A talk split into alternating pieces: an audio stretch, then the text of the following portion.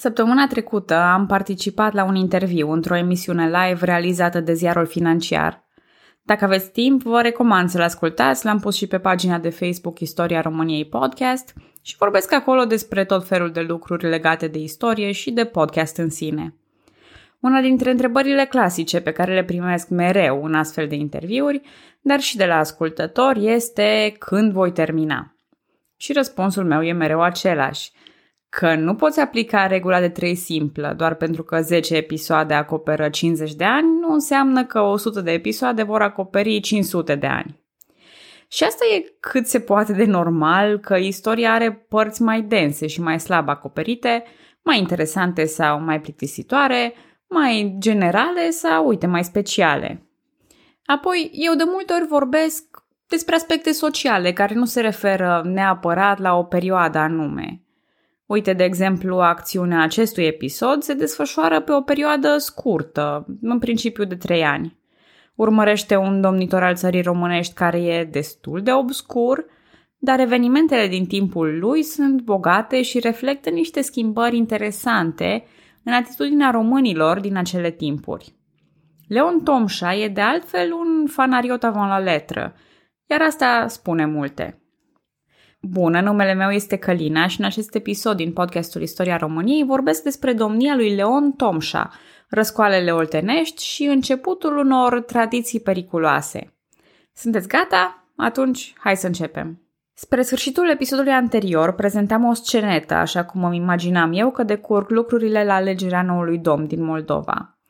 Mai pe scurt, știm că otomanii aveau persoane de încredere, candidați de os domnesc, favorabili, cu minți, fideli, pe care mereu îi puteau pune la cârma Moldovei sau țării românești.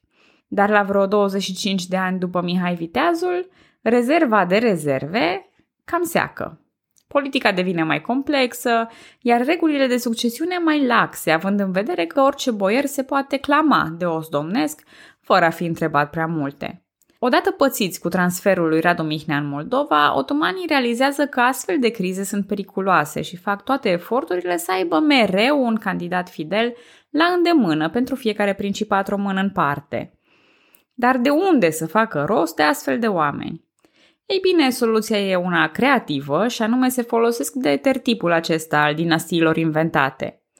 Astfel, în 1629, ajunge domnitor al țării românești un anume Leon Tomșa, un personaj obscur și parcă scos din pălăria magicianului. Leon Tomșa pretinde a fi un fiu al lui Ștefan Tomșa, fostul domnitor al Moldovei, deci de os domnesc incontestabil. Dar sursele istorice spun altceva. Diplomații și cronicarii îl dau drept grec-otoman sau grec pur și simplu. Cele mai indulgente surse spun că era grec din partea tatălui, ceea ce contrazice direct descendența din Ștefan Tomșa. Acum, de ce neapărat Ștefan Tomșa și nu vreun pătrașcu sau basarab? Simplu, deoarece Tomșa, despre care nu am vorbit încă, dar o voi face când ajung la Moldova, a fost un domnitor fidel otomanilor și chiar un exponent puternic al otomanizării. Al trece drept fiul altcuiva ar fi fost și mai suspect. Despre tinerețea lui se știu relativ puține, așa cum se cade în cazul unui personaj care apare de nicăieri. Cu toate acestea, cronicile spun că a fost negustor de stridii în tinerețe și îl poreclesc Leon Stridie, Leon Stridiacul sau pur și simplu pescarul, amintind un alt uzurpator celebru. Așadar, în lipsa unui candidat fidel potrivit pentru țara românească, turcii au fabricat unul. Dacă e grec sau turco-grec, asta se mai trece cu vederea. O întrebare relevantă este când a uitat țara românească și Moldova de independență? Cum se face că în urmă cu 25 de ani Mihai Viteazul băga spaima în turci cu raiduri peste Dunăre și marșuri spre Istanbul, cu susținerea plus-minus a Habsburgilor? Iar acum Radu Mihnea e numit domnitor fără a consulta divanul? Iar Leon Tomșa e impus din pix?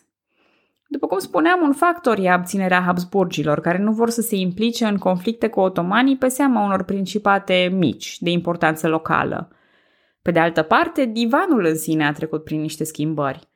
Conform lui Radu Gepăun, 14 dintre cei 30 de postelnici erau greci. Un val cultural levantin cuprinsese boierimea care purta moda de la Istanbul și imita cultura turcă în măsură destul de mare. De asemenea, otomanii au realizat că prins mai multe muște cu miere și au scăzut mult tributul după incidentele cu Mihai Viteazul, ajungând acum cam la o treime din ce le era datorat anterior. Dar această febră de acceptare a otomanilor n-a cuprins chiar pe toată lumea. Boierii de rang mic și populația largă erau pe bună dreptate contrariați.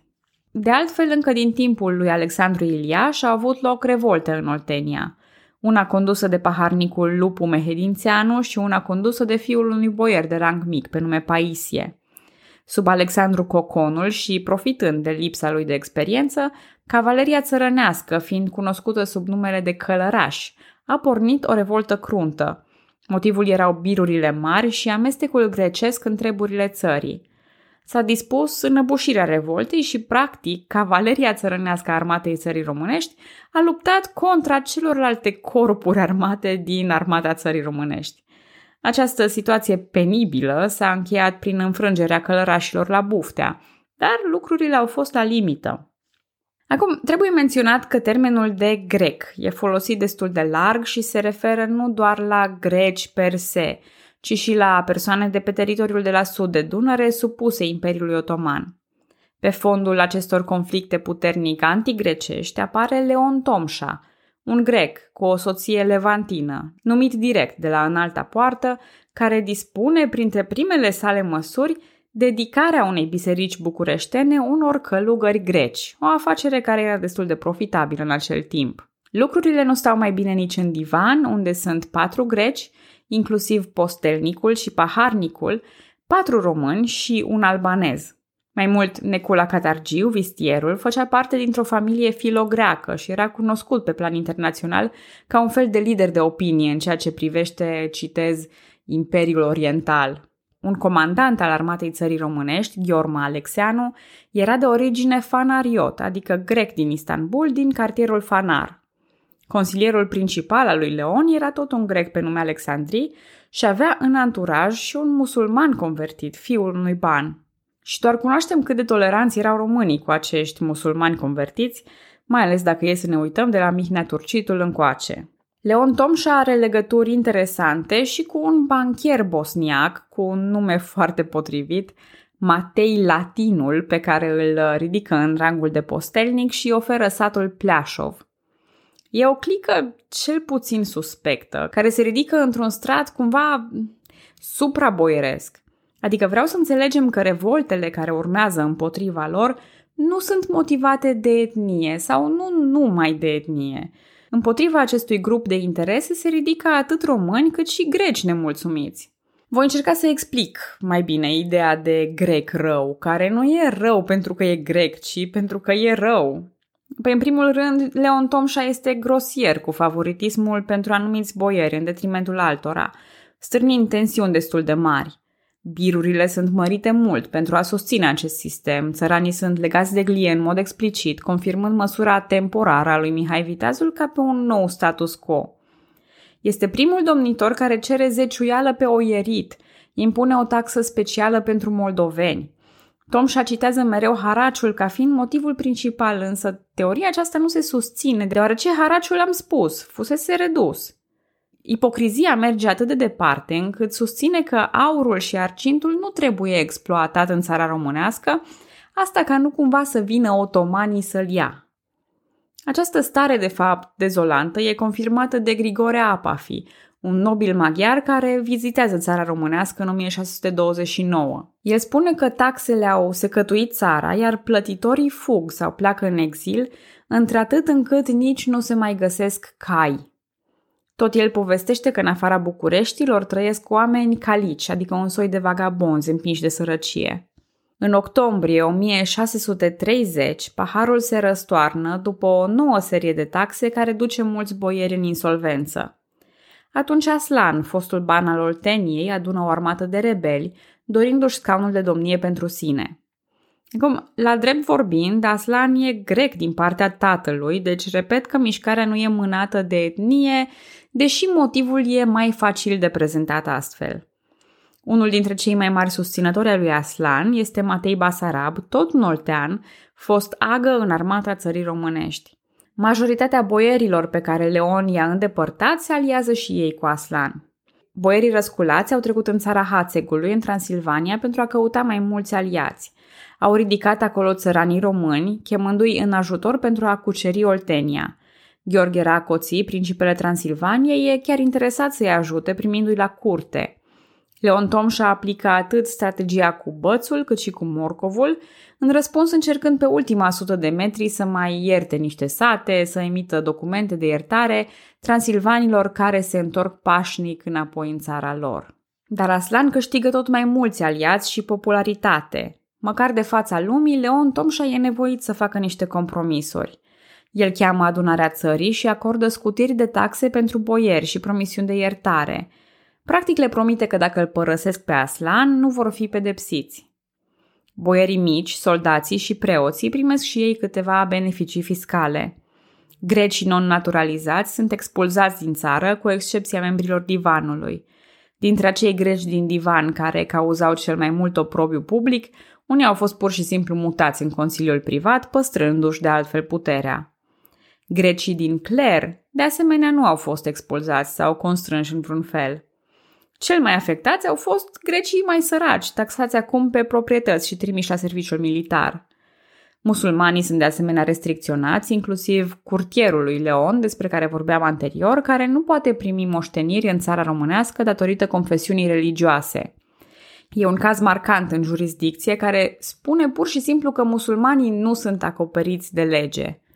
În ceea ce privește aspectul economic al religiei, Câteva mănăstiri sunt trecute din administrația muntelui Atos înapoi înspre Biserica Ortodoxă Română. Fără îndoială e o serie de măsuri care arată bine. Pe hârtie. Rebelii nu sunt convinși, văzând că marile probleme nu se rezolvă și, în opinia mea, tocmai că Leon Tomșa a încercat să rezolve o problemă fundamental economică prin măsuri fundamental etnice – prost aplicate și marketate, dacă mi se permite, ca o schimbări majore, fără a fi așa ceva. Leon Tomșa primește vești că armata lui Matei Basarab nu a abandonat planurile inițiale și interceptează la pasul Vulcan. Miho Racotă, un membru al divanului, e pus în frunte armatei încă legitime și dă o bătălie la ungureni. Câștigă însă rebelii sub comanda lui Matei Basarab și intră în Oltenia, obținând controlul asupra regiunii. El se pregătește să-și continue șarja și spre Muntenia, ceea ce îl determină pe Leon să facă pregătiri. Doamna Victoria e trimisă la Giurgiu pentru a fi în siguranță, iar Leon promite și drege pentru armata proprie, inclusiv recompense motivante în aur. La 13 august 1631, armatele rebele ale lui Aslan sunt înfrânte la sud de București. Unii dintre capii revoltei au fost decapitați sau trași în țeapă, în cazul bun trimiși la Istanbul ca prizonieri. Dar Aslan și Matei Basarab scapă, fugind cu rămășițele armatei spre Aninoasa, unde capătă încă o bătaie, iar apoi la Tismana și Izvârna. În fine, sunt împinși până în Transilvania, iar trupele lui Leon jefuiesc Coltenia ca pedeapsă. A jefui propria țară, a te lupta cu proprii supuși, greu de digerat, dar totuși real. Mai mult, Aslan se dă pe brazdă, renunțând la opoziție și jurând credințe lui Leon Tomșa. Posibil a fost chiar reînscăunat ca ban. Dar Matei Basarab nu poate, nu vrea și nu e dispus să se lase învins. El schimbă punctul de atac și se pregătește în zona făgărașului. În timp ce Matei Basarab se învârte ca leul în cușcă, Leon Tomșa îi confiscă averea, inclusiv toate satele și bunurile personale. Leon se laudă cu victoriile obținute, inclusiv construind o cruce comemorativă lângă Slobozia. Tradiția populară spune că această cruce marchează un mormânt comun al oamenilor uciși în luptă. Inclusiv primește o delegație diplomatică suedeză aflată în drum spre Imperiul Otoman, plătind un pictor italian din această delegație pentru serviciile sale. Dar nu tot ceea ce face Leon Tomșa este spre ciuda lui Matei Basarab. Din potrivă, el pare să-și fi învățat lecția și vine cu noi concesii pentru țărani, stimulând construcția de mori pe Dâmbovița și acordând scutiri de taxe. Dar în cele din urmă, căderea lui Leon vine tot de la Istanbul, otomanii realizând că originea greacă a domnitorului e totuși un factor prea mare de risc. Încă. Așa că în alta poartă decide să pună capăt acestei domnii și găsește resurse tot în Moldova. Fiul lui Iliaș Alexandru, domnitorul Moldovei, pe nume Radu Iliaș, încă un Radu, e cerut pentru scaunul domnesc al țării românești în iulie 1632. Planurile însă nu decurg cum trebuie. Matei Basarab găsește momentul perfect și ocupă țara românească. El beneficiază de sprijin din partea principelui Transilvaniei, Gheorghe Racoții, și a pașei de Silistra, Abaza Mehmed Pașa. Radu Iliaș mai încearcă o dată și în septembrie, dar e înfrânt definitiv la bătălia de la mănăstirea Plumbuita. Matei Basarab, acest agă încăpățânat care nu s-a lăsat înfrânt, negociază acum cu un alta poartă, obținând investitura oficială de domn al țării românești. Dar despre Matei Basarab avem multe de povestit și o lăsăm pe episodul următor. Acest episod nu a fost despre Leon Tomșa în sine, E precursorul crucial al unor schimbări sociale ce au loc în țara românească. Deși eliberați de mare parte din poverile fiscale, muntenii sunt prinși în mreaja politică și culturală a Imperiului Otoman, iar de acolo scăparea e greu de găsit. Conflictele dintre păturile sociale și dintre cei percepuți a fi filoturci pe de-o parte sau iubitoria independenței pe alta, influența unor interese și personaje politice la nivel înalt, toate acestea sunt realități ale istoriei țării românești. Și așa cum am spus deja de sute de ori, trebuie să recunoaștem că și aspectele neplăcute ale istoriei ne aparțin și trebuie să știm cum să le tratăm pe viitor atunci când istoria se repetă. Pe data viitoare!